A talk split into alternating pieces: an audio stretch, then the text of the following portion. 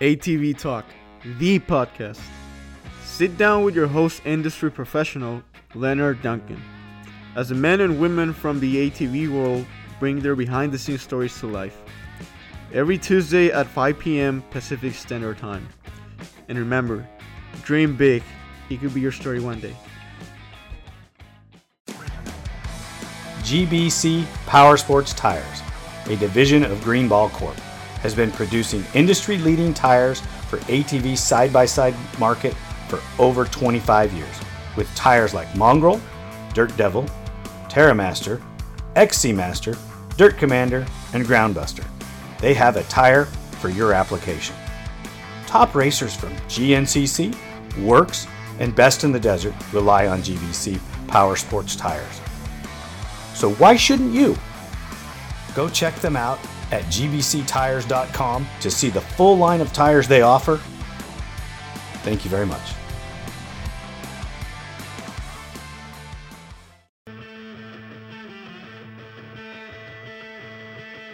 GPR Stabilizer, a leader in steering dampener technology, brings you the new Q5 Sport ATV dampener with better control and handling with an upgraded vane and seal system Go check it out today www.gprstabilizers.com or call 619 661 0101.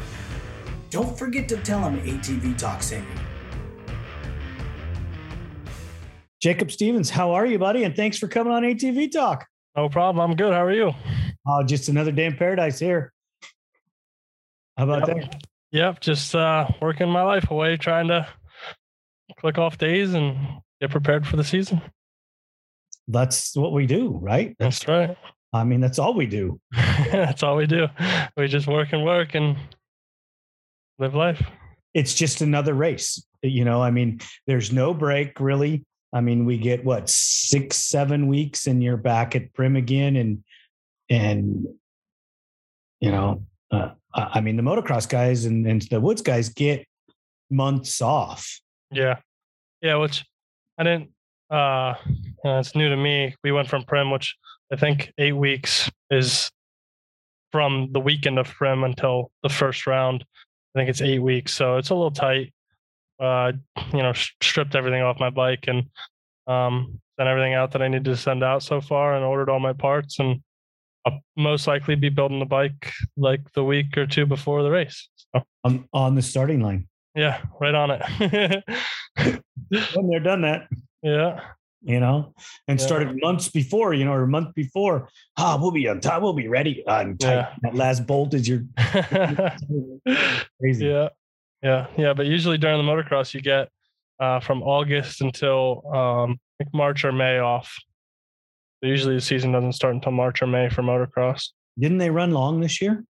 Um, yeah, we did run. We ran into September this year, which was the first in a very long time. Yeah, because I remember I hated August in, in Tennessee. Yeah, and it, Tennessee was still August, and we had uh, they did Briarcliff in Ohio for the last round in September. What's that place like? Um, it's a decent track. It used to be. It's way different now. They completely redid the whole track. Um, I actually never rode it. We raced there in 2014, and that year I broke my collarbone, so I didn't race. Um, but it was a good track. It was fun. Super high speed, super hard packed, but it's a good place. I think I think I like Loretta's as the last round a little bit better. It's just kind of like the history behind Loretta's and the fact that, you know, we only get to ride it one time a year and, you know, Briarcliff, everybody could go there and practice, you know, during the week and stuff like that. I think Loretta's is a very good uh, last round just because you, you don't get to really practice it. You know, it's the the point of, of Loretta Lynn's is is to be a, a championship race, you know, even though it's not you know crazy huge track and stuff but it's it's it's a good ending round and it was kind of a bummer that we ended somewhere else. Yeah it is uh unusual isn't it? Very very. I don't i don't even i couldn't even tell you if there was a season that didn't end at loretta's in the past 10 years do you know if they were re- it recovered after the flood Um, I'm not sure, but I do believe they announced that they're still going to hold the event this year. I know it's on the national the the quad schedule, so I'm assuming that it'll be it'll be back up and going for for that event. Wow, that's crazy. Yeah, it was a crazy flood, and the, the craziest part about it was it was like a week right after we all left. And it's crazy to think about because if that would have hit us when we were there, I could only imagine how many dollars would have been in damage and how many lives would have been at stake. I mean, it was like five feet of water that they got. It was insane, and it was like in the blink of an eye. I think it. I think all the water came down within like the matter of like thirty minutes. That's just nuts. Yeah, I mean, eh, it, we all have the threat of natural disasters. Yep. And I know that's not what our show is supposed to be about, but that that you know the the um, Kentucky deal right now is it's yeah nuts. I mean, I feel I feel for those people. You know, yeah. Uh, yeah. they're scared of earthquakes. Well, you know what? I'm scared of tornadoes and hurricanes. So yeah, yeah, hurricanes more or less than tornadoes. well, either one is going to take you out. That's true. No, I mean. That's true. I don't know how many tornadoes tornadoes hit Cali. None. No. I mean, hurricanes aren't very common out there either, are they? No. Yeah. Uh, I, I, think there was a. I think there was a tornado thing uh, not too long ago, but it was in comparison, it was minuscule. Yeah. The, the rest of the country or world has to deal with, so it's not even worth talking about. You know? Yeah. We haven't had a knock on wood. We haven't had a big earthquake earthquake in a while. Yeah. But uh, you know, where we live in Southern California, you feel a little rumbling now and again, but it's it's Yeah. nothing to shake a stick at. Yeah. Ah, you know, we that's why we race ATVs so that we don't have to worry about those things. That's right. They're going to race rain, shine, snow, sleet, earthquake, yeah. whatever. We're racing, so just be quiet. yep. We're always racing. Your quad stays on the ground, you're going to win. You know, if it gets caught in the whirlwind, I'm sorry. yeah. That's just the luck of the draw. Oh yeah. So you started 21 in the motocross nationals. Mhm. Um, how did how was that going for you? And were you consistently uh, in the points, or Um, so uh, me and uh, Paul Turner, my mechanic, we talked about um, doing the pro stock class again, like I did the season prior, and um, we ventured away from it. We put a couple uh, aftermarket parts on. I think we put a vortex and exhaust and intake, and uh, we wanted to race pro sport.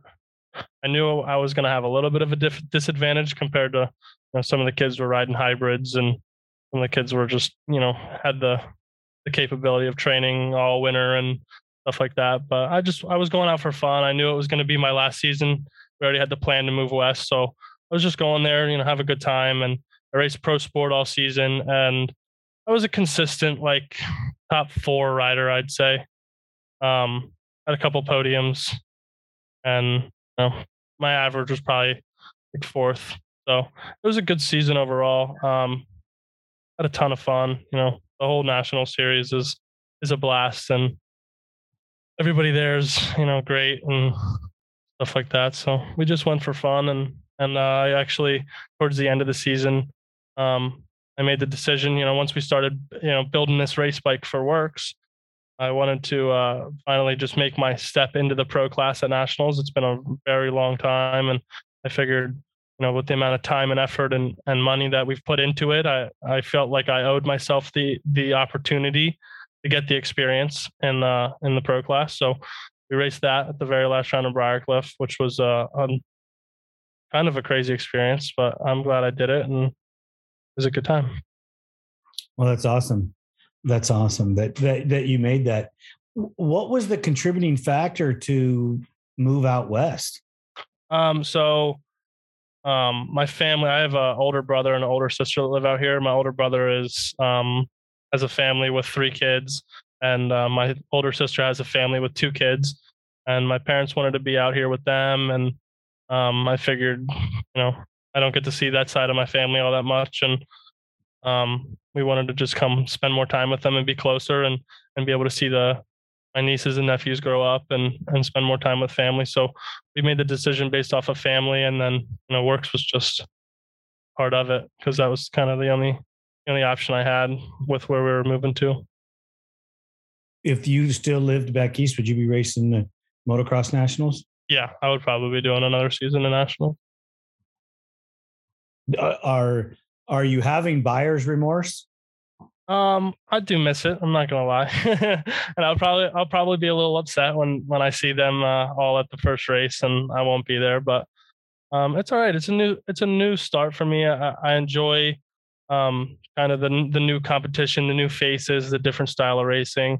Um, I love you know where we live now. I love the area. I love the weather, and I can't stress to people how much the weather is just amazing out here um, but I do I, I I I will miss it when it comes comes closer for sure. Yeah, you just you caught the tail end of the heat, didn't you? Oh yeah, I caught the very tail end of the heat when we got here. It was like low 90s, and it was a little warm, but it wasn't too bad. And then a couple weeks in, it was like mid 80s, like low low mid 80s, and it was like the perfect temperature. Oh, just wait. oh yeah, I'm look, not looking forward to summertime. I see why we get four months off. when you just set the pan out on the hood of the truck and your eggs start cooking, you know, yeah, like, oh, that's a, uh, little warm today. yeah, oh yeah, That that's pretty crazy stuff. yeah. So you had a little bit of coaching. You know, Paul's made some calls. You've made some calls. Your dad's made some calls. You had a base idea what you were getting into because you've spent a little time on the West Coast Mhm. prior to moving back east. Um, Glen Helen. yeah glen helen was that was i don't even know how, how to put it into words it was it was tough because you know we just drove across the country like a few days before we left for glen helen so getting here getting settled into the house getting everything unpacked and then having to get everything together to go racing was was kind of a hassle but um, we got everything together. We got there. Uh, i rode friday the mx practice which was super fun time. The, the motocross track was a good time. And then um, uh, Saturday, the unclassified practice, uh, it was kind of intimidating um, just in practice. Just just saw seeing what like how long the course was, and even if it wasn't, you know, one of the long ones, that's that's normal to the the the, WORCS guys. But to me, it was like, wow, there's a lot to remember on this track, and there's a lot of a lot of um, different things that you know you're not used to seeing, and um, you know practicing i was i was kind of intimidated i was a little worried about how how tough it was actually going to be um i wouldn't say i necessarily underestimated it going into it but i didn't i didn't give it enough credit if that makes sense. I get it. I most people don't. So um yeah so i i, I kind of um was a little shocked after saturday um just trying to keep my head up. I, I i had to remind myself that you know i wasn't here to to prove anything to anybody. This was just you know to practice and and learn for for this coming year. Um so we went and raced and actually did pretty good you know a couple couple laps in. We i think i i came out like fifth.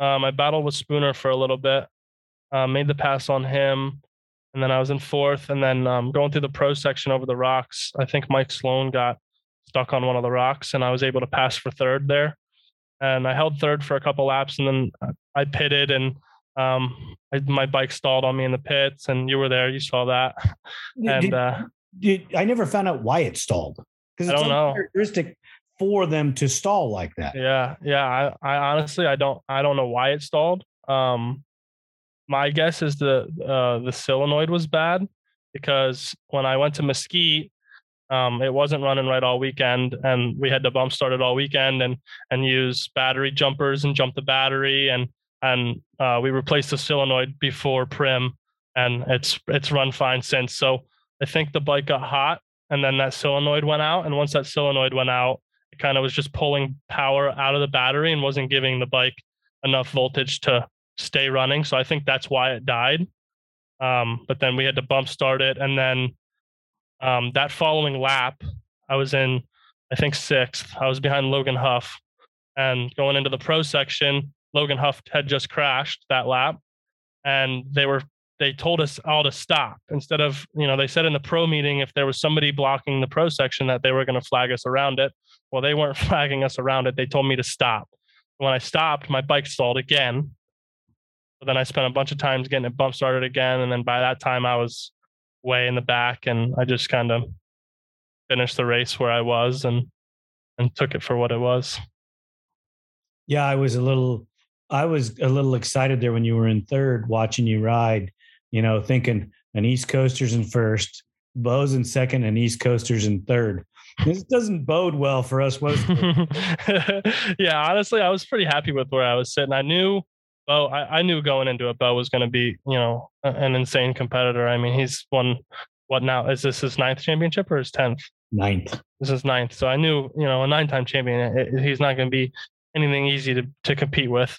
So I knew he was going to be tough, tough to even ride with. Um, and him and Joel kind of just took off. And when I got into third, um, I was pretty happy and content with where I was. And I was just trying to get into a groove and find a pace. But you know, after all the problems, I spiked my heart rate. I got a little tired, and and I don't. I'm not sure if I could have held it. I I, I don't I don't know 100 percent if I would have been able to held hold Sloan and and Spooner off. I, I saw how fast they were they were going at the end of the race, so it would have been interesting to see without issues where where I would have lied. But all right, it was a learning curve and helped me out.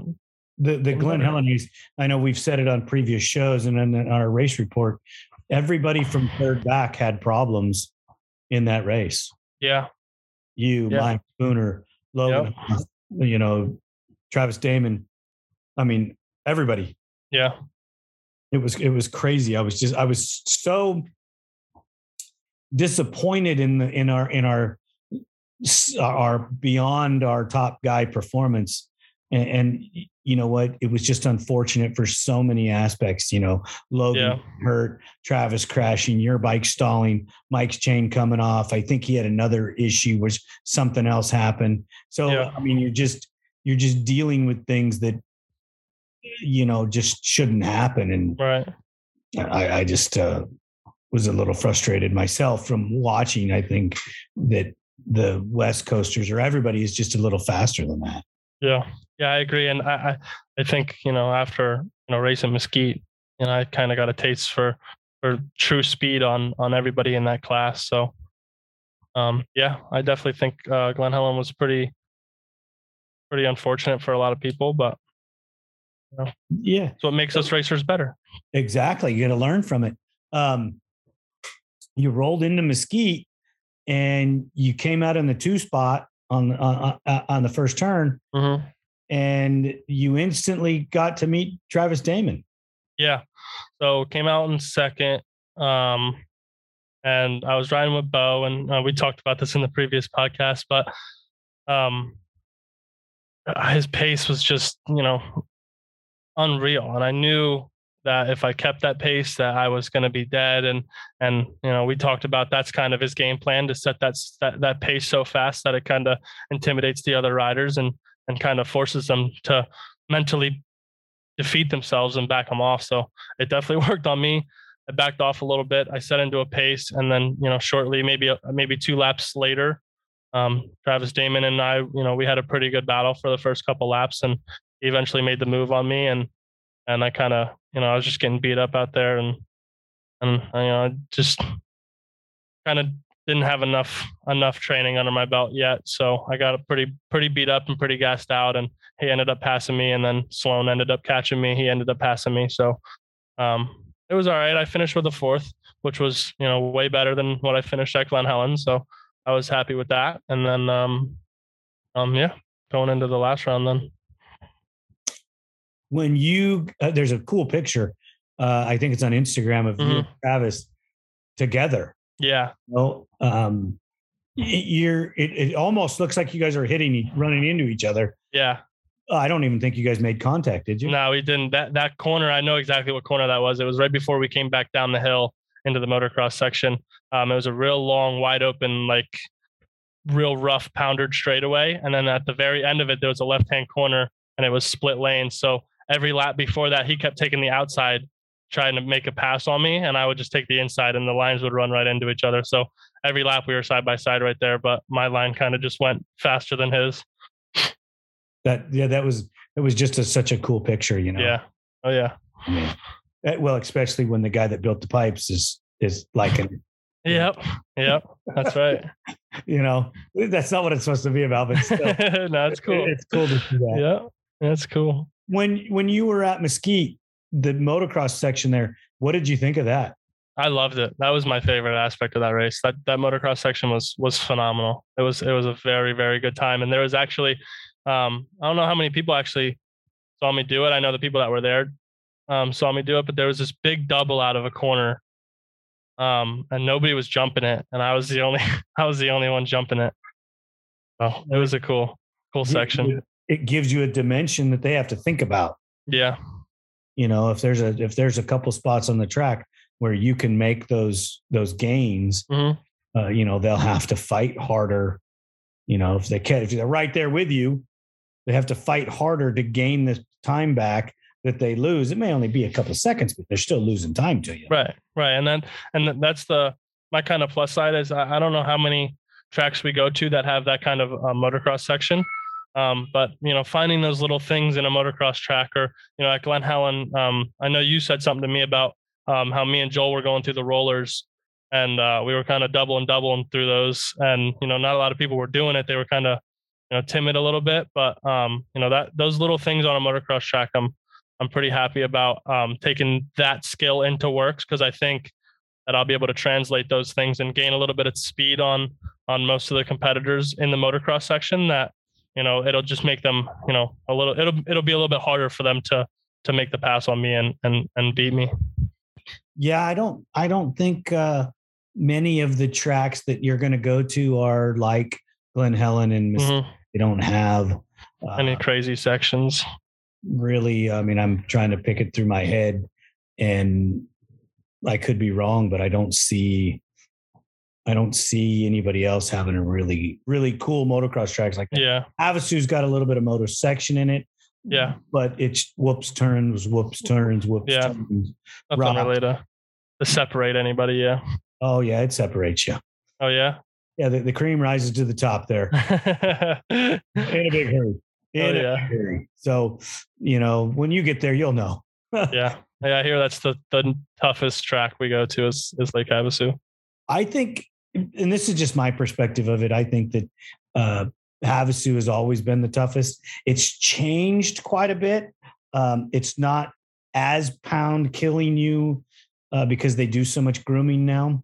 Mhm.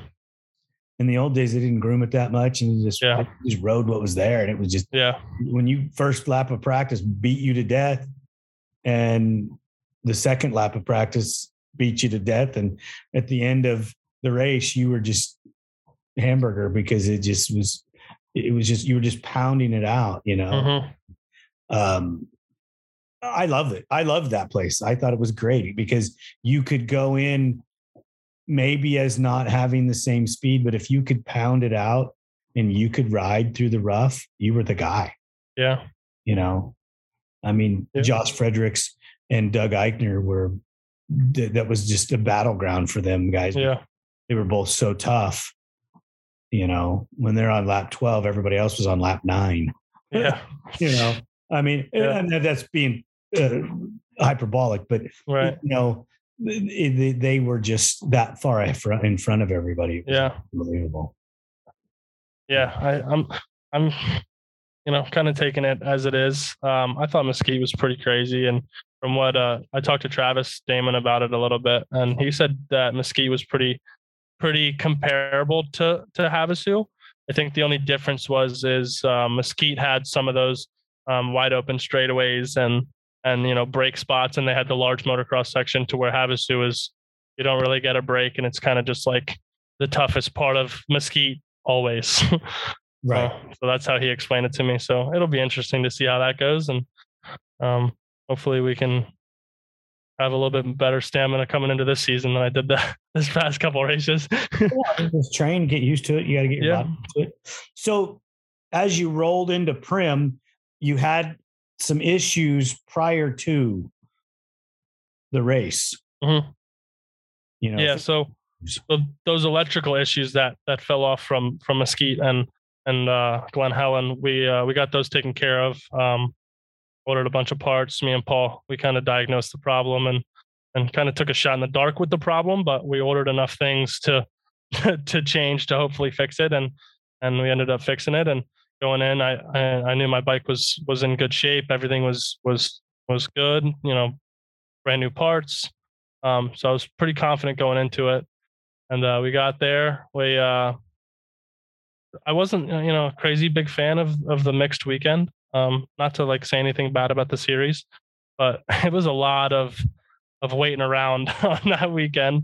You know, we raced so late in the day, and it was definitely a different different feeling than than the previous two rounds, just because we're going from you know racing at you know 10:30 to racing at 3:30 in the afternoon. We uh, I had to deal with you know a ton of different aspects where what I was eating throughout the day, and if I wasn't eating, you know, make sure I wasn't eating too much, but making sure I was eating enough, and um, you know, staying hydrated throughout the day and stuff like that. It was definitely a different different atmosphere than than a normal uh, WORCS race would have been.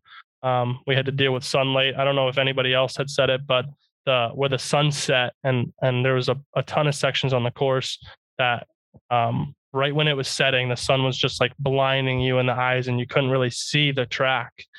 So it was definitely a, a couple different obstacles that that um I wasn't used to and and kind of I, I, was expecting, you know, not many people to be used to, but um yeah, we got the bike dialed and um the dead start was new and me and Paul had talked about putting the the 24 volt system on and we kind of vetoed it because we didn't have you know he wasn't looking at my my harness in person so he kind of vetoed it and uh we just went there and and hopefully was was going to get a good start with the dead start i i practiced a couple before the weekend but not enough to to get that comfortable with them um so we got the bike started got taken off and took off and uh came into the corner pretty far back um but there was real soft sand around the outside from the previous quad race. It looked like they were just kind of blowing the dirt bike ruts out, and everybody was.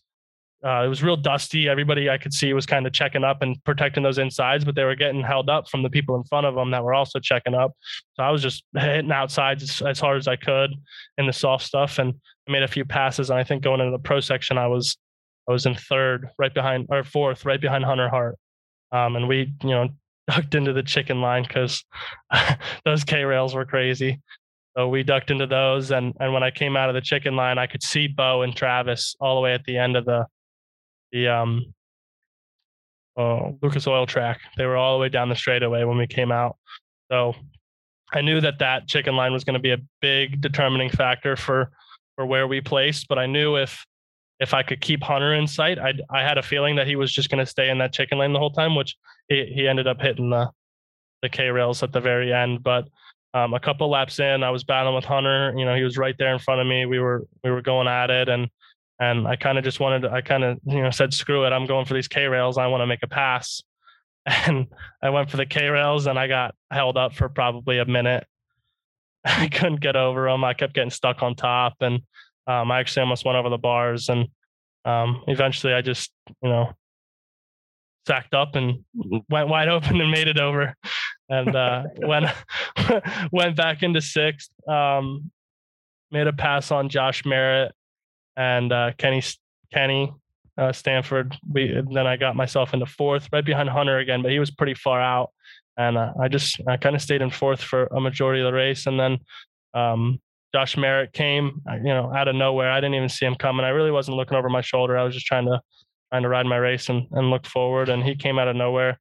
We battled for a few laps, and um, you know, so far Primm was the best I've felt um, out of those those three races. Primm was definitely the best physically that I felt. Um, you know, an hour and, and ten minutes in, when me and Josh were battling, I felt you know fatigued, but able to to keep going rather than you know just pulling the chute and letting them pass me and and taking a fifth. So we were battling, battling, battling, and then came through the pits um, on I think the hour and 15 mark and went through the finish line and my clutch was just absolutely fried. I was just I was all over it. I was full full motocross clutching it at that whole race and it was a, a mistake that I'll I'll learn from and and not do again. Um, but fried the clutch and and had to, had to park it for the rest of the race. But I was I was happy with how I finished, even though I I DNF'd. Um, I was happy with how I was riding. Did did you uh do you, does your ear still hurt from Paul chewing on it? Oh yeah, Paul was Paul was not he was not happy. He was not happy. I ended up well, it not to throw him under the bus, you know, but he sent me parts and he sent me clutch kits and then he sent me a, a a bag of new stock springs, clutch springs. And he always told me never put stock clutch springs in. But they come with stock springs in the box and then he sent me an extra set of them. I was like, "Oh, he sent me an extra set. This is what he wants me to put in." That's what I thought. Right. Well, he didn't. He didn't want me to put those in. He's like, "I didn't even know I sent them to you. I didn't." He's like, "You should have called me and asked." I'm like, "Well, you sent them to me. I just figured, oh, they're in the bag. I'll put them in." So we put the we put the softer springs in, and he said that that probably had a little bit of a factor in it, it going as fast as it did.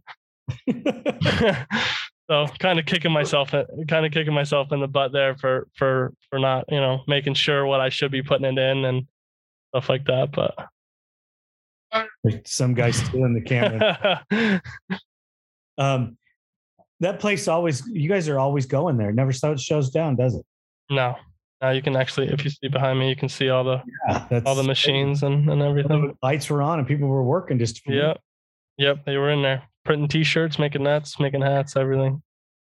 That's freaking awesome. That's, yeah. that's, good stuff right there. Mm-hmm. so you got through Primm. You, you feel good about it. You, your your your program's progressing. Um, what do you think that you're going to physically do different to prepare for 2022 WORCS that you would do to prepare for uh, motocross national? Um, I think the the biggest difference is just the duration overall. So um, before you know racing uh, motocross, it was you know short sprint pace pace workouts. So I would do anywhere between 25 minutes and 40 minutes of of high heart rate sprint workouts, which I'm still going to continue to do those, um, just because you know there are moments in the WORCS race that we're sprinting. I think I'm just going to um, focus a little bit more on that hour and a half mark. You know, cycling for an hour and a half or two hours, or you know, going to the gym and and doing a little bit of strength training, and then you know, an hour of of running or or cycling, or you know, just just trying to mix in a little bit more of um, long longevity cardio training to where I, I, didn't really focus on that before with motocross. So um, still mixing in the sprint stuff, and um, I'm gonna I'm gonna focus a little bit more on on the the longer um, cardio cardiovascular part of it. That way I can I think because I mean I didn't really get gassed out, but um, my arms fatigue and and you know muscles fatigue. So if I can if I can focus on those muscles that I felt fatiguing for that duration of time, um, that's pretty much my main focus of of what I'm going to do to prepare for for 22. Did you see the schedule? I did see the schedule. It's tentative. So is that is is it going to change or? There might be some changes depending on what goes on. Yeah, this craziness that we live in nowadays. Right. Um, there's a Vegas round in there. What do you mean a Vegas round? Yeah, they're gonna have a. If it says Las Vegas on one of the one one of the dates. Oh, does it? Yeah, that means you're gonna race at a casino. Really? Yeah. Isn't that Primm? No. No. No, Primm's its own. Primm. Okay. Huh. Las Vegas is Las Vegas. It's 40 minutes drive down the road. Right. Okay. I didn't see that. Yeah. I could have swore that I seen it. Huh. Uh, I would I would have to go back and look. I yeah. haven't really secured looking at the schedule. Yeah. I think it goes Primm and then Havasu and then Taft. I think that's the order. I'm not sure. All I know is round one's Primm. Yeah, it's the the fifteenth of January. That's yeah. all I know so far. yeah, couldn't you bump that back to like the end of January? Please? yeah, uh, yeah. Because trust me, I'm uh, uh, I'm already stressing it. You know. Yeah, I me too. I I don't even. My bike is a skeleton at the moment, so um, shipped everything out to Paul to get rebuilt. Um, shipped you guys the head. Um, and then uh, he's planning on flying out in the beginning of January with the motor and and we're going to assemble the bike and and get it all ready for round one. That's good. That's good. I like to hear that. Mm-hmm. Get Paul out of the dungeon in the cold and out Yep. here the weather's warm. That's right. nicer. I was trying to get him to come to Primm, but um, he's got stuff going on with his kids and stuff. So hopefully he can make another race. Oh, that's a bummer. Yeah. Yeah, because he was he was busting my chops. If I'm going, you gotta go. yep, he was supposed to, but something came up with with one of his daughters and, and softball. So I told him, "Don't worry about it. Take care of your kids, and we'll figure out a different time." Yeah, because he's like quite the softball dad now. Oh yeah, he is like softball dad to the extreme. All of his kids play. I don't know if his little one Cookie does, but um, Zoe and Melina they play, and um, they're good. Good, good. Those girls are good at softball. So he's taking it serious, and he's full on. You know, he's out there in his Yamaha visor, and he's he's yelling at those kids to to keep going. So Trust me, I already I already got that teacher. I had a I had a daughter that played a lot of ball. yep, all, all over and and uh, I really really enjoyed coaching them, coaching those girls. They little girls play at a way more higher intensive level. It's after they become teenagers and meet boys that's when it gets tough. yep, yep. Dirty rotten boys, you cause. all- That's right. well, hey, lost a lot of good racers to to to, to To girls. yeah. Yep, yep. We have. Oh yeah, it, it happens. I mean, Yeah. I mean, how many? Well, you know, you've had a girlfriend or two. Yep. Yeah, no, it's definitely it definitely uh it definitely plays a factor in in a in a sport for sure. Exactly, always does, brother. Always It does.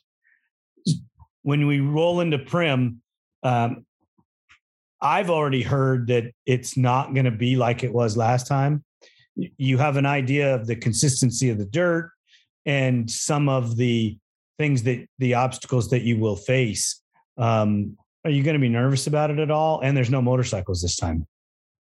Um, no, I'm actually I'm more excited about the no motorcycle thing just because the track kind of developed in a weird way. Um, and we talked about it on the previous previous episode, but um, the track developed in a really weird way with with how the dirt bike ruts were. So I'm I'm actually I'm looking forward to it. Um, I think the track's going to come around and be a, a little bit different, a little bit uh, suits. It's going to suit the quads a little bit more. Um, kind of nervous about the pro section. Not going to know what they're going to throw at us. Um, I know we had the K rails at the last one. Um, if we have them, we have them. I'm just gonna have to gonna have to practice a little bit and and go for it. Um, do you know what rocks are? Hmm. There you go, buddy. We got rocks. Kind of just start thinking about rocks. I don't mind the rocks. The, the Glen Helen section, I did pretty well. I was a little nervous about it, and I know it was only a short a short little pad. I saw the picture from the previous year Yeah, about you know, the the hill that they go down. Um, I think that that's going to be a. I'm probably throwing an inside curveball, but yeah, that's probably something Yeah. that, that you'll see. Um, I believe there's one other section they ran uh, there in the years past uh, that would uh, because they didn't even run you guys off to the right of that Mhm. road. Yeah. uh, because there's a, a, a tunnel that you can go under, or a bridge that you can go under, and, and things like that. That makes it pretty interesting Mhm. Makes the course a lot longer. I think it makes it faster, you know, um, which is always a lot of fun. You Yeah. know, high speed whoops are, Oh yeah. kind of more of a characteristic for the West Coast stuff, anyways. Yeah. Yeah. But yeah, I'm I'm I'm looking forward to it more more than I was the last round for sure. I think just because it's gonna be a new year, new start. Um, I'm gonna have a lot more training under my belt and and uh kind of a different different uh shape of the track, but same dirt, same same same place. So I'm I'm excited. I'm looking forward to it. I think it's going to be a lot of fun. Is there anybody other than Beau that that that sticks out for you for next year that that you're keeping an eye on, watching what they're doing, checking checking to see how they're progressing? Um, I mean, Sloan and and and Travis Damon, they those two, you know, they're not going to get any slower. So um, they're definitely they're definitely going to be there, no matter if I want them there or not. So um, I don't see much of of what they do for training. Um, I do follow um, both of them on Instagram, but um, they don't post much. So I see I see every once in a while what they're doing or what's going on, but um, I just nobody really knows who who's going to be where until you know the gate drops. So um, I know they're they're they're going to be there, and um, I'm pretty confident with how I how I uh, a feel on for speed wise on a bike. I think um, once I get that endurance under my belt and a little bit more um, training there, I think I'll be able to to run right there with them. And you know, I'm not saying I'm I'm going to blow anybody out of the water, but um, I'm hoping to to give them a run for the for their money for for the following year. Do you think Beau's age is going to affect him next year? Mm, I don't think so. I don't think from the last race at Primm to the first race, um, I don't think it will. Um, I, I don't know. I don't know how he's going to be. I know he's going to be fast, and I know he's going to be working hard, and uh, he's going to be a tough one, tough one to compete with. So, um, hopefully, we can steal a win or two throughout the year. But I'm focusing on podiums first, and then we'll we'll work on wins after that. Well, that's a that's a good theory. Have you made any changes to your your setup from the first three rounds to develop your machine more to the off road that uh, you, you, didn't see that you were going to make before? Um, no, other than um, just just kind of shock testing with Doug. Um, each race we we kind of just did a couple different things that that he wanted to try with me and and to see what would work and and you know he was learning who I was as a rider and and you know we were testing different things and the biggest thing was just a suspension change throughout those three rounds. Um, I don't think we're changing anything major going into the year. Um, I know we're going to do a little bit of, of tuning and and um, stuff like that with um, the ECU and and um, a little bit a couple different things maybe halfway through the year. You know when we get that summer break, I think we're going to focus um, on that bigger break to do a little bit more testing. so I think we're going to stick with what we have um, for the most part right now. And then once we get that bigger break, I think we're gonna we're gonna take that time and we're gonna test a couple different things and see if we can you know make improvements then. Are you planning on going to go going back east at all and doing anything next year back east? Um, at the moment, we have a plan to go to Loretta's in August. Um, I'm not sure if it's 100% set in stone, but um, I know I'll probably end up showing my face at a couple of nationals, even if I don't don't ride or race. Um, I'm definitely going to go show my face and you know support my friends and and people that that uh, are important to me there. Um, but for racing, probably just Nat or Loretta's. I might go there, um, drive out, you know, make the drive and and race there. So we'll see. It's in the it's in the it's in the works. Um, nothing set in stone, but well, you'll check it out yeah we're gonna yeah i don't think i could ever leave the series and never look back. That's true. Have you done any woods racing at all? I haven't. Mm-hmm. so it's just been moto and then you then you dipped your your toes into the water to the off-road stuff. Yep just moto. I've been racing motocross for the past nine years nine seasons. Have you given it any thought to possibly doing a desert race? Um racing woods? No, desert racing. Because off road WORCS isn't desert racing. You race in the desert. Oh, yeah, it's yeah, It's not yeah. a true desert race. I haven't. I haven't, and I like. I haven't looked too much into it, but I've seen a couple riders. I know uh, Evan Spooner does a lot of them, um, and stuff like that. But I haven't looked too much into it. I'd be interested. I'd do one for sure. Well, Evan's the guy that in your area that you'd probably be teaming up with. Yeah. you know, and if the if the good Evan shows up, he's freaking almost unbeatable. Yeah. Yeah, he's he was he's. I mean, I've only raced him at Glen Helen so far, but he was ripping at Glen Helen. So, um, I don't know how much he's going to actually race next year. No, um, he's not. I, I, I, I'm hoping he does, but there's yeah, a possibility he might not show up at all. Yeah, I know he. Ta- I, I talked to him at Glen Helen a little bit, and he said know, he kind of just does this this for for fun. So if it works out in his schedule where he wants to go race that weekend, then you know he makes it out. But you know he's he said he he doesn't he's not going to commit to a full season. It's a bummer because we yeah. You know, yeah, he's number. he's good. He's he's a good racer. I wish he could make it to all of them, but you know, at that point, it's it's up to him and his personal decision and stuff like that. So, yeah, the, the, have you you didn't even follow any of the pro am guys because a couple of them uh, one for sure is coming up, mm-hmm. and maybe another one. I'm I'm just not sure. I guess my guess would be um, Alex Ortiz. I think he said something about coming up, right? Yep, he's he's he announced at the banquet that he's Yep. And then uh, is Braxton coming up too? no, he's too young. Oh, really? Yep. He'd be a good competitor. That kid rips.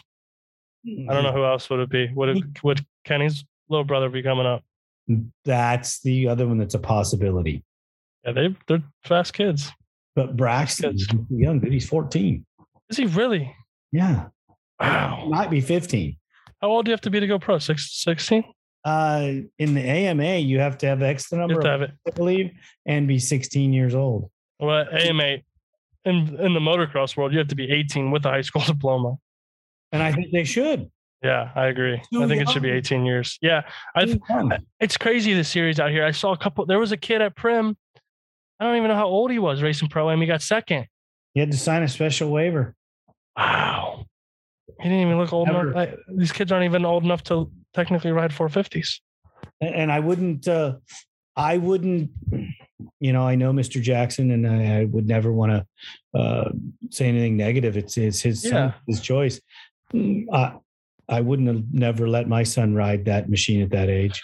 Well, yeah. Then and in the nationals, they have an age limit of of 450s. You can't ride a 450 until you're 16 years old.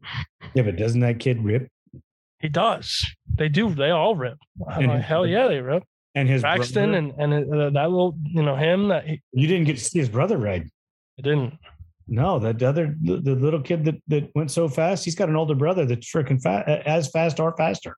Really, Yeah, kids rip for sure. and they're They're just fast. they're, they're smoking fast. It's crazy how fast they can go. Plus, Yeah. the bike doesn't have to pull any weight. You know, they're Yeah. really pretty. Yep, it's true. I mean, that helps a bunch too. But hmm skill set that that, that kid. Hey, the smaller you are, the harder it is to hold on to. So I give them prep. I give them credit. Oh yeah, I mean, They're holding on to that thing. I can't believe they're holding on to those machines the way they do. and to go as fast as they're going. Yeah, impressive, impressive. Did you get to watch any of the motorcycle stuff? Yeah, I watched the the pro race on on Sunday. Those guys move, don't they? Yeah, they're fast. They're really fast. like really fast. they're factory boys. I figured they were going to be ripping because they're a full factory, and it was pretty cool to see and, and ride at the same same place as them. Yeah, I I uh, hadn't watched the pro bikes in a couple years. Mhm. And I was going to the races all the time. When we were together, I would never go up there. and watch them. And I was standing on that mound, and I was like, "Whoa, these guys are intense." Yeah, they're fast. They were then the freaking the battle that Taylor and and um who's the other? Oliveira. Yeah, yeah. that- those the battle that those two had for that championship was in, insane. Yeah. No matter what Tyler did, he just didn't have. He just didn't have it that day. Yeah, You know, and that and it's it's crazy because some sometimes you just you just don't have it, and that was a championship day, and that's just it's unfortunate to see that he he didn't have it. But you know, props to the other guy that that did have it. That's the first time I've ever seen since I've been watching him ride that he was ever challenged like that. Really, Yeah, I mean, he a few years ago just was unbeatable. Yeah, that's what I heard about him, and uh, to come and see that there was another, you know, kid on the same team battling for that championship, it was pretty cool to see. Yeah, that's crazy because Yeah, to to to be at that level. Um, but you know, he had a mold because he's been following that guy. for- Yeah. been following Roberts for years. So he had a good mold, and Yeah. yeah, his little brother was racing on a lower class, and they say that he's going to be faster than his brother. wow, Yeah, that's unbelievable. crazy. That's crazy. I mean, uh, you know, I mean, we have a lot of influx of youth uh, coming through the WORCS in the young ATV guys. Braxton Gross, you know, there, there's a couple other there's the fast kids, the Jackson boys coming up. Mhm. I I mean, there's some really talented, talented guys. I think Alex Ortiz could make a freaking statement in the pro class. Oh, I agree. I agree 100. percent I think he could. He's gonna be fast. I, I, yeah, he's got such a great demeanor uh, Yeah, uh, as far as being. He seems well, he could be the duck on the water, you know, where on the surface it's smooth and calm, but underneath he's paddling like hell. Yeah. Y- y- y- you don't know. I mean, I've, I've known Alex for a number of years and he just has always seemed to be really grounded. And when you meet his dad, I mean, his dad's just a happy go lucky, Oh yeah. great guy. When I when I was racing WORCS when I first started on Raptor 250s, we were we raced in the same class. right. Yep. So I he, he was fast then and he's fast now. So Yeah. And he's relatively new back. Yeah. know, So, uh, so his body's, you know, getting used to it and the muscle memories coming back and everything. It's, it's pretty awesome to see. yeah. Yeah, it should be interesting. He's gonna he's gonna be something to look for or I'm looking forward to racing with him. That's for sure. Well, I mean, there's and I don't want to say it this way, but I don't know there. If if you look at the the past history of the seasons, you know, you have now four or five guys that are going to be racing for the second spot, unless you guys can muster some speed and, and put a hurting on Beau. Yeah. You, you know, you guys, you get three or four people in front of him to uh, help whoever's out in in, in the lead uh, stretch some time you know, then you might have a chance to uh, to change up his tactics. You know, Yeah. get him out of his game a little bit, make him work in a a, a different format. hmm Guy that's that smart and been around that long, it's hard to rattle. Yeah, it is. And he's just he's he's a very, very good rider, just overall speed and uh, you know, intelligence and you know, how he builds and sets up his bikes and you know, all of it combined, that's what makes you like a champion the way he is. So it's gonna be tough to take take that away from him. Um, because he's gonna be grinding at his teeth to keep it for as long as he can. So uh, I'm looking forward to it. I know there's going to be, you know, like you said, four or five fast guys that are at least going to be battling for that second place position, and I'm looking forward to that battle. Um, like I said before, my goal is to, you know, baby steps, you know, go from, you know, fourth places to to podiums, and you know, pick it up and you know take it from there. So. Uh, I don't want to set my goals too far out of reach and then, you know, mentally defeat myself going into the first round. So um, just take it one race at a time. It's a long season and I'm looking forward to it. I agree. That's it. That's what you what you really have to do is to make uh, one step at a time. You know, you got to learn how to crawl, then you learn how to walk. Mm-hmm. You get to jog, then you can run. Mm-hmm. You know, then you can sprint. So Yep. And I, I've seen a lot of people, and the reason I do it that way is because I've seen a lot of people in the motocross world, they set their goals out of reach. And when they don't meet those standards, they mentally beat themselves up. And um, I'm a big believer that, you know, your mentality is 80% of this game and what you think and how you think is is a big part of of of the program and and, and racing in general. So, you know, I've seen a lot of people set those goals too far out of reach and then they go to the first round and they're not even close. You know, as I've heard people step into the pro class in their rookie year and say, I'm going to go beat Joel Hetrick and Chad Wienen. And I'm like, know, those, those are great goals to reach eventually, but they need to learn how to, you know, set those earlier goals to get there. Because if they show up and they get seventh, now, now they're just like, oh, I, I'm never going to do it. I'm not, you know what I mean? So I take those, those smaller goals to lead up to the big goal. That's how I try to think. do you think that eh, I believe this, but I want your opinion. Do you believe that you have to learn how to be a pro? Yeah. And same with you coming from where you came from to Mhm. where you are now. The pro game in both places is totally different. Hundred percent. Yeah, I agree.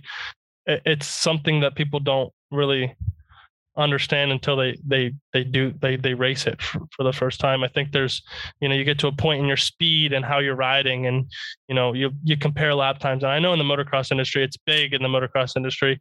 You'll have kids in in pro am or, or pro sport, and you know they'll compare lap times to pro guys, and they're gonna they, say, oh well well you know with our lap times we could be you know fourth place in pro. I'm like, it's just not how it works. It's a different game up there, and uh, I I 100% believe it's it's something that everybody doesn't doesn't get until they do it. The correlation isn't the same because you look at Kenny Stanford. Okay, last last in, in 2020 dominated the basically dominated the pro am. Mm-hmm. You know, and his lap times were putting him in, in what would be the top three in the pro class. Mm-hmm. Okay, yeah, he ended up number four this year, but he averaged his average finish was fifth or 6th Mhm. all year long. He was super consistent. You know, didn't make any mistakes. You know, big ones. He had a, he had one bad race in Canyon, but or one bad incident in Canyon, but for the most part, he was just super consistent, learning how to become a pro. Yeah. Logan Huff, pr- prime example, won two pro am championships, and then went into the pro class. And um, I think last year was his real pro year. Mhm. He starting with the speed, he was making better decisions on the track. Uh, I mean, he was becoming a real pro. And then unfortunately, he got hurt. Yeah. Yeah. Yeah. No, I agree with you 100%. I think learning to be a pro is is a whole whole new learning curve that nobody really expects even going into pro class. Yeah you, you, there's something that happens with your switch either goes off and you learn or you're done Right. Yep. It's it's a different game up there. Yeah i mean and and the pressure the intensity Yeah. the cost i mean everything you know yeah it costs a lot of money to race a pro am or an amateur bike but then when you go pro okay well, now we're racing for money that Yeah. being said i know that you're partial to the east coast guys uh, because that's where your, your roots are and we talk about um, and i've talked about this on other shows but i want to get your input from it um, the social media crowd that got on joel about Glen Helen um, the keyboard warriors that were busting his chops um, because it wasn't a long race and it was more of a, a course that was laid out for him. What did you think of that? Um, I don't really agree.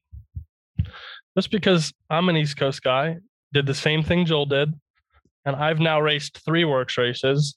And to be completely honest with you, I think that Mesquite was the hardest I've raced so far, but I think Primm was easier to race than Glen Helen was.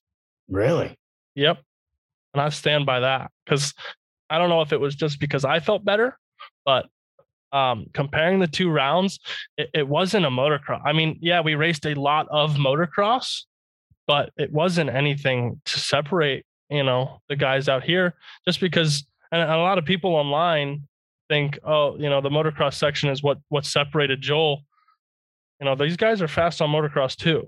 You know, these guys they're racers and, and we ride on courses that have corners and you know just because you know there's a corner in the desert that doesn't have a jump in between the next corner doesn't make it you know it's now different than a motocross corner and the only difference between a motocross track and a desert track is jumps and whoops and you know inside wedges and stuff like that but they're still corners so I, I don't think that i think that if joel came out and raced another round even at the uh, at the 90 minute race pay or 90 minute um limit um i i I- don't I, I don't think things would change i think he would still i think he would still give Beau at least a run for his money I agree. I don't, I don't, because you look at, you look at the way Beau treated it. Beau was honored that he got to race against him. yeah And, you know, knew that that day Joel was the man. And it was Yeah. his day, it was his race. And it doesn't matter if it was 15 minutes shorter, five minutes shorter, or five minutes longer. Beau, Beau knew Joel was the guy. yeah And he said, Yeah, if it was longer, maybe I would have got him, but, may, Yeah. but maybe I wouldn't have. maybe not yeah maybe joel could have continued to hold that same pace that he was at you know so And- I, think people underestimate how fast joel really is. Yep. um in my opinion chad Wienen is is probably the best just the best overall in motocross. Um but you know joel is just in my opinion the fastest man on this planet. He really is probably the fastest man on a four-wheeler. I believe when Joel finds his center, he's he's never going to lose uh, I I kind of see that. he's never going to lose I mean, there's always contributing outside things that come up because for for Chad there was a Joel. For Joel, there'll be somebody else. Hundred percent. But You know, Joel's Joel's his shine is coming. You know, he's already had such an amazing career. His shine is still it's coming. You know, one day he's gonna be that nine, 10 time champion. in the motocross world, and then you know a Let's kid's going to be knocking on his door. If he stays that long. He Yeah. may- you know, he's 28 might, yeah. Yeah. And, and, and he may, he may not want to be racing at 38. Yeah, very true. No, um, you just never know when a guy's going to say, Hey, I'm done. Yeah. So, I mean, the, the, it doesn't mean that you love it any less. It just means that, okay, now my life is going to go here, or I'm going to do this, or Right. Do that, Mhm. uh, because that's what I do. Um, I don't see Chad leaving anytime soon. No, I don't. I don't see him leaving anytime soon. I think the only way if he leaves is if he loses direct support from Yamaha. I think if he loses that support, I think that's when he's gonna, you know, take a step back and and kind of reconsider what he's gonna put into it. Um, but until he loses that, I don't uh, loses a majority of his large sponsorships. I don't think he's going anywhere. I heard um, through the grapevine that Yamaha is going to increase their um, numbers for the amount of units they build in. I don't think it's 2022, but I think it's 2023 and 2024. In 2024, they've upped the quantity that they're going to build. Really Yeah, interesting. Okay. and through 25, the platform's not going to change. Cool. You know, I didn't I didn't hear anything about that, but that's pretty sweet. I know Chad, um, not in this past year pro meeting, but the the year before that, I was in that pro meeting, and um, he had mentioned that Yamaha was going to stop producing new bikes. They were going to still produce bikes, but after 2023, they weren't going to make a new bike. They weren't going to make a new model. They were just going to continue to reproduce that 2023 for like good. Which Is what he said, but that was two years ago, so I could be I can see why would you, why would you change it now? You have I no agree. There's nothing to change on the, on that bike. There's nothing to change. Well, yeah, there always is. There's always evolution. Well, yeah, no, that's Independent guys are going to do the evolution now, right. and we're going to change the things that need to be changed within the realm of the Right. rules. Yeah. Um, I ask, you know, people all the time, do you think we should go to the hybrid market? You know, bring all of the manufacturers in. Yeah, Walsh would have the lead, then then companies like Roll would have to step it up, and Lone Star they would have to get into chassis development. hmm Um, but the cost just skyrockets. It's already too expensive.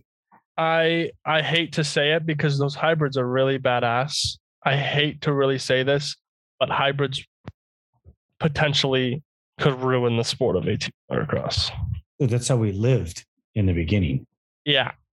But now with the development of where they're going, I think they're just so far out of reach with expense that it pushes people away. And the toughest part for nationals, especially, and it's a good thing they still have production classes. Um, but those hybrids push people away from the sport. They push, oh, you know, I can't spend that much money. My kid will never compete with that four wheeler, which it's very true that those four wheelers have such have have a good enough upper hand that you know it takes you know a rider to ride it, but a kid on a production bike with the same skill level as a kid on a hybrid, the hybrid's going to probably win nine times out of ten. So it pushes people away, in my opinion. I- Um, I, don't disagree with that, but what do you say about Max Lindquist? yeah, what do I mean? You run a production bike against hybrids and beat them. That's Bryce Ford. No, Max Lindquist did that. Bryce. Oh yeah, he won pro am championship last year. Bryce Yeah. Ford won a pro am championship this year, but Bryce didn't race any hybrids. Max did race hybrids. Max, I agree. I Max agree that production bikes can. Max, Max won on a production bike. Oh yeah, I know.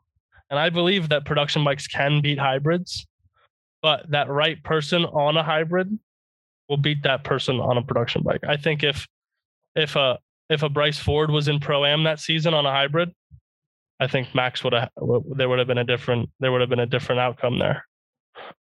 I'm not, 'Cause- gonna- I'm not going to argue that or or, Yeah.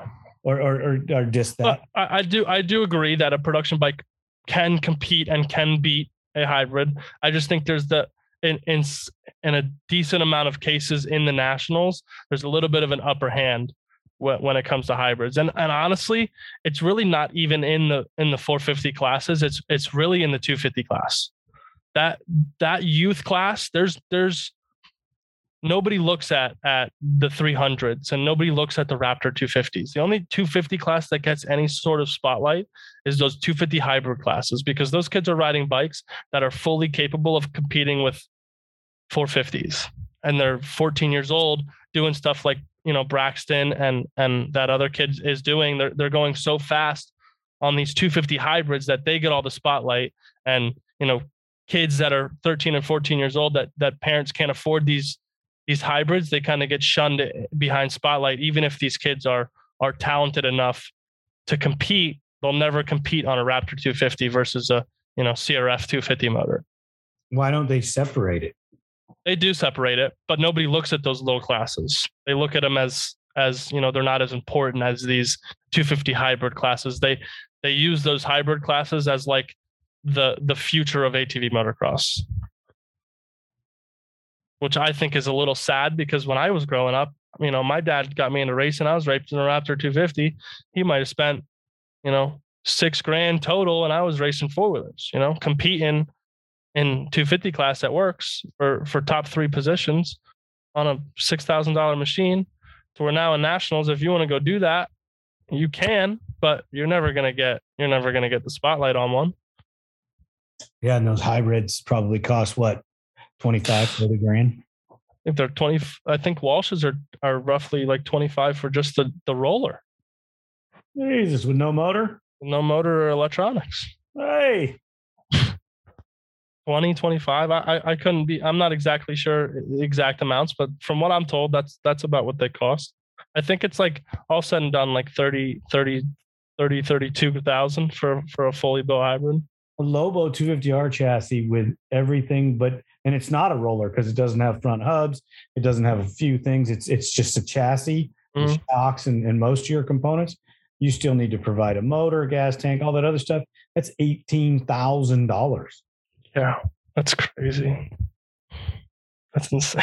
When when you, when you build one of those, crazy. forty grand for a Lobo 250R, state of the art, best best you can buy yeah. for that model, and you know, I know what I put into the 450s that I build that'll go race a pro WORCS class. And I know what I would do different to go race a motocross. And the cost is about $8,000 more to go race motocross. Oh yeah. I would say, uh, uh and I, I, I kind of told, I said that to people moving out here. They were like, um, cause you know, I always said that, that I never went pro just because I couldn't afford to, you know, a pro ride at a national circuit is a ridiculous amount of money to where a pro ride at WORCS, it's a good amount of money, but it's affordable. I've spent little to what I've spent for nationals in just the few few races I've raced. And I, I, am not even rebuilding a brand new race bike until this following summer. So, you know, I'm kind of, eh, you know, we're on a budget, but we're still racing pro class and we're still competing. Right. To where a budget in the motocross industry is is you're not competing on a budget. You gotta you just gotta go. You gotta go for for the best. Are all the top guys have some type of money backing? Um, for the most part, I know there's there's a few riders that that um kind of support themselves. Um, but for the most part, I would say like the top five I mean, out of the top five consistently, there's probably one person that that works a day job. Everybody else, it's either their family or and or an outside sponsor. guy that doesn't. What's that? It works. There's only one guy that doesn't. Yep. And his J job is and working on his job. And to be honest with you, his job is is probably the, the hardest out of most of the MX pros. Yeah, because he works on preps his own. Because he works on his pre- and he and those those UTVs and the, the cars and and all of that stuff that he's prepping in between races. He barely has time to sit down and eat dinner, from what he tells me. Yeah, because he's got two cars to work on, a motorcycle yeah. and yep. an UTV. Yeah, yeah. I think I, I want to say out of the entire pro class, and I could be inaccurate on this, I, probably three three people out of the pro class at nationals works a day job. out of 15, you know, 15, 16 dudes, three of them probably work a day job, which is no, no, no disrespect to them. I'm glad, I'm happy for those people that don't have to. Um, it's just tough for the people that do. Yeah. Try to compete at that level when you got people that have endless time to do just continue to work and get better at that specific thing and then you got people that are working you know 6 a.m to 6 p.m every day when are you how can you ride during the week if you get off at 6 p.m when are you riding can't Right. I, I look at it. I look at it like this. I wonder how good of a mechanic, race mechanic, I could be if that's all I had to do. yeah Like Mark, you know. yeah I mean, I or Paul had that opportunity. Well, Paul's never had that opportunity. He always had to work. he always yeah he always worked but you know there's there are there are mechanics out there that just that's their job when i was on the when i was on the hudson team um one of my really good friends nick hickey uh his job was to take care of us bike wise all he had to do was wrench on bikes every day that was his job prep them we had to wash them he didn't have to wash any bikes all he had to do was do any major failures and yeah there's people out there for sure that do that stuff. that I would, I would, don't even know what I would do with myself. Be like a party. I would be just in heaven. Yeah. You know, I never have to go home. I can just work. Yeah. You know, be sleeping with the bikes. You know, wife would be not happy, but yeah. You know, I got to live that experience of of all all my responsibilities were were riding and training. I got to do it, you know. I'm happy for those experiences. So I can't complain too much. uh, I'm not complaining at all. I, I live, Yeah. I live a dream every day, man. It's just Yeah. how many people get to. I'm still I'm walking and I'm still racing forward there, so I can't complain. I don't get to race four wheelers anymore, but I get to. I do so much other, so many other things in the industry that I really enjoy. Yeah. That it's it's all good for me. I was I was always a better wrench than I was a rider. So yeah, I'm the opposite. I'd say my riding stands out more than my wrenching. Jacob, it's a pleasure as always. Uh, thank you for coming on ATV Talk. Um, I'll have you on again if if you'd like to come, and um, I'm looking forward to watching you in 2022. Um, if anything comes up that you want to tell anybody, uh, reach out and we'll uh, we'll get you on again. Um, I really enjoyed the episode with you and Travis, um, and it, ATV Talk is planning on going to um, events next year. We are trying to map it out and figure out our finances, just like you racers are figuring out your sponsors and your finances. ATV Talk has to do the exact same thing, and um, we we want to go um, east to west to uh, north to south and and and cover a lot more um, different styles of racing and riding um, and and get more people involved in what we do and and telling the story of the ATV riders and racers and recreational enthusiasts and uh, keep this thing growing. well, I look forward to it, and I'm always I'm always um, open to to doing as many as you'd like. I'm all I'm always here for you, and I'm always here to talk. So um, I appreciate the opportunity. I appreciate you know being on here, and um, yeah, looking forward to the, the next season. Well, keep me posted on how things are going back east uh, because there's some of the guys I'm having a little trouble getting a hold of. Um, you know, I know Wesley's getting uh, better. I don't know how his progress is. Um, I, I know that uh, Nick's father is is getting better. Um, I'd like to get a hold of Nick and talk to him um, just to see how he, he's progressing into next year. Um, Mr. Ford's the, the Ford brothers. I'd like to also talk to them, but uh, I mean, it, it will come in time. I've been in contact with some of the cross country guys. They're they're a lot of fun to talk to. You know, so it, it's great. Uh, I got to spend and have a good conversation with Daryl Rath, finding out about uh, some of his behind the scenes stuff. Uh, I'd really like to go spend some time uh, watching those guys TT race because I love that. That that is to me that's poetry in motion. Yeah, we actually I I went to um, an ice race that they were at racing and got to watch them race on ice. That was pretty cool. I, I think Daryl's one of the m- most well-rounded uh, ATV riders, three wheelers, four wheelers, whatever. Yeah. I mean, he is just a very talented, talented individual. Yeah. He's been racing for a very, very long time. He's been on everything and very Uh, widespread. I would have loved to have set myself up like that, but I was never, I never had that skill set. Yeah. He's a good rider. Uh, I, I, I like desert racing. Mhm. I didn't know I liked desert racing. I thought, oh, moto is the only way to go. Well, yeah. you can't do it. You can't do it. Yeah. Yep. All right, brother. You have a great night. Thanks again. The team here at ATV Talk would love your feedback. Please email us at hello at atvtalkpodcast.com. San Diego's Body Evolution and Wellness Center, with over 17 years' experience.